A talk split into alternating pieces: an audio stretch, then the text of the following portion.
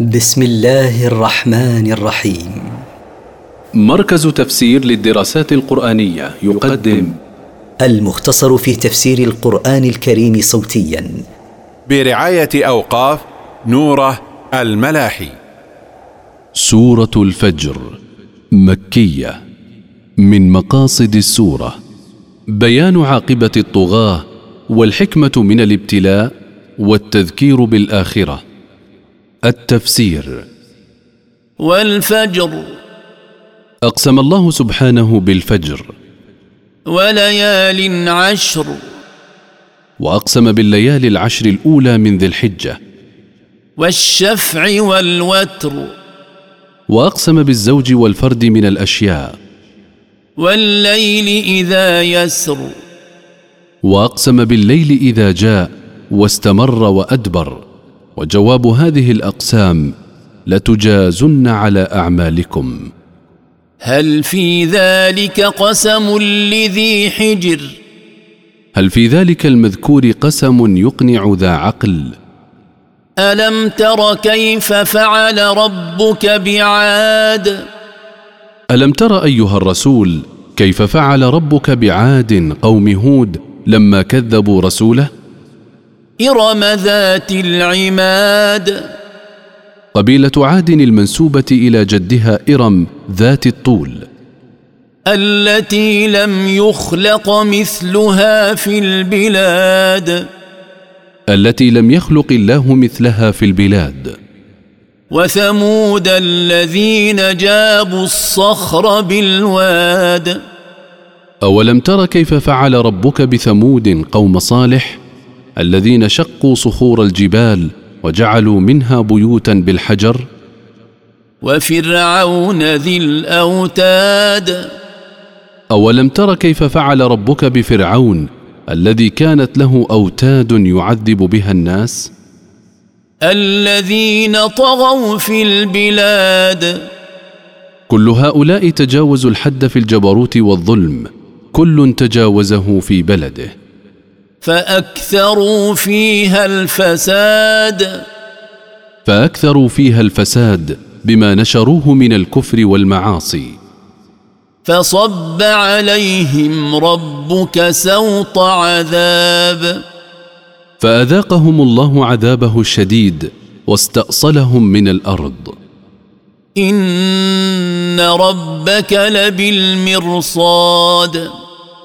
إن ربك أيها الرسول ليرصد أعمال الناس ويراقبها ليجازي من أحسن بالجنة ومن أساء بالنار. ولما كانت الأمم التي أهلكها الله منعما عليها بالقوة والمنعة بين أن الإنعام بذلك ليس دليلا على رضا الله عنهم فقال فأما الإنسان إذا ما ابتلاه ربه فأكرمه ونعمه فيقول ربي أكرمن. فأما الإنسان فمن طبعه أنه إذا اختبره ربه وأكرمه وأنعم عليه بالمال والأولاد والجاه ظن أن ذلك لكرامة له عند الله فيقول ربي أكرمني لاستحقاقي لإكرامه.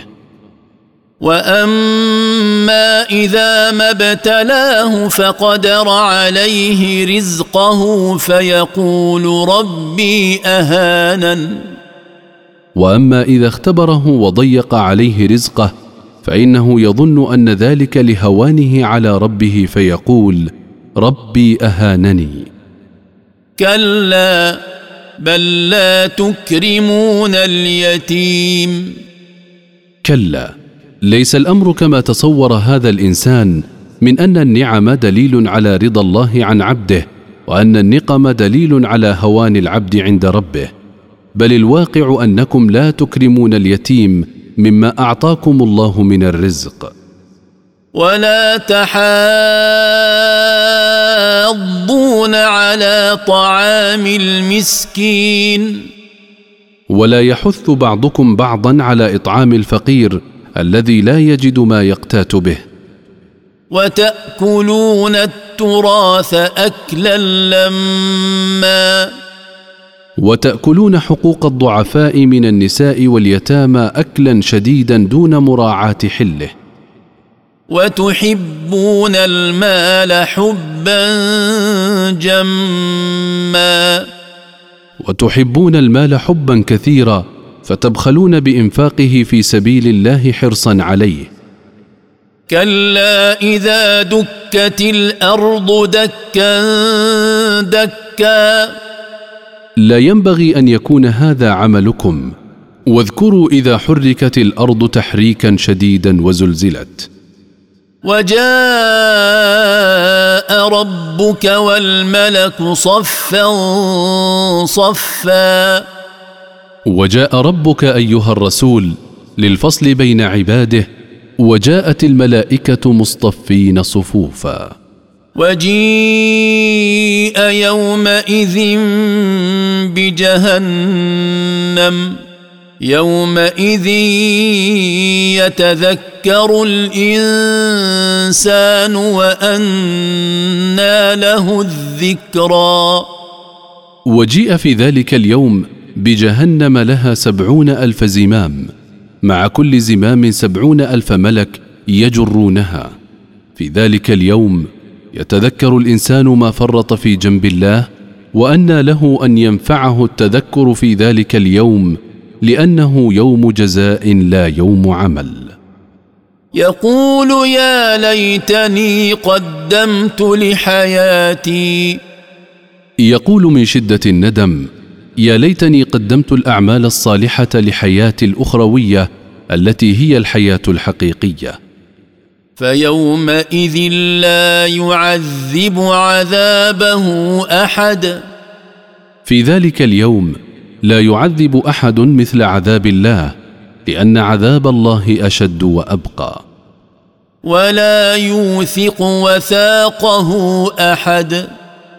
ولا يوثق في السلاسل أحد مثل وثاقه للكافرين فيها.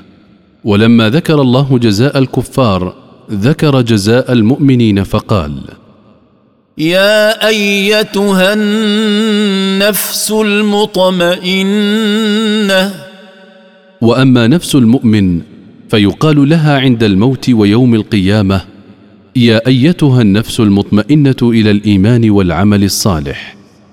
ارجعي إلى ربك راضية مرضية. ارجعي إلى ربك راضية عنه بما تنالين من الثواب الجزيل مرضية عنده سبحانه بما كان لك من عمل صالح. فادخلي في عبادي. فادخلي في جملة عباد الصالحين. وادخلي جنتي. وادخلي معهم جنتي التي أعددتها لهم.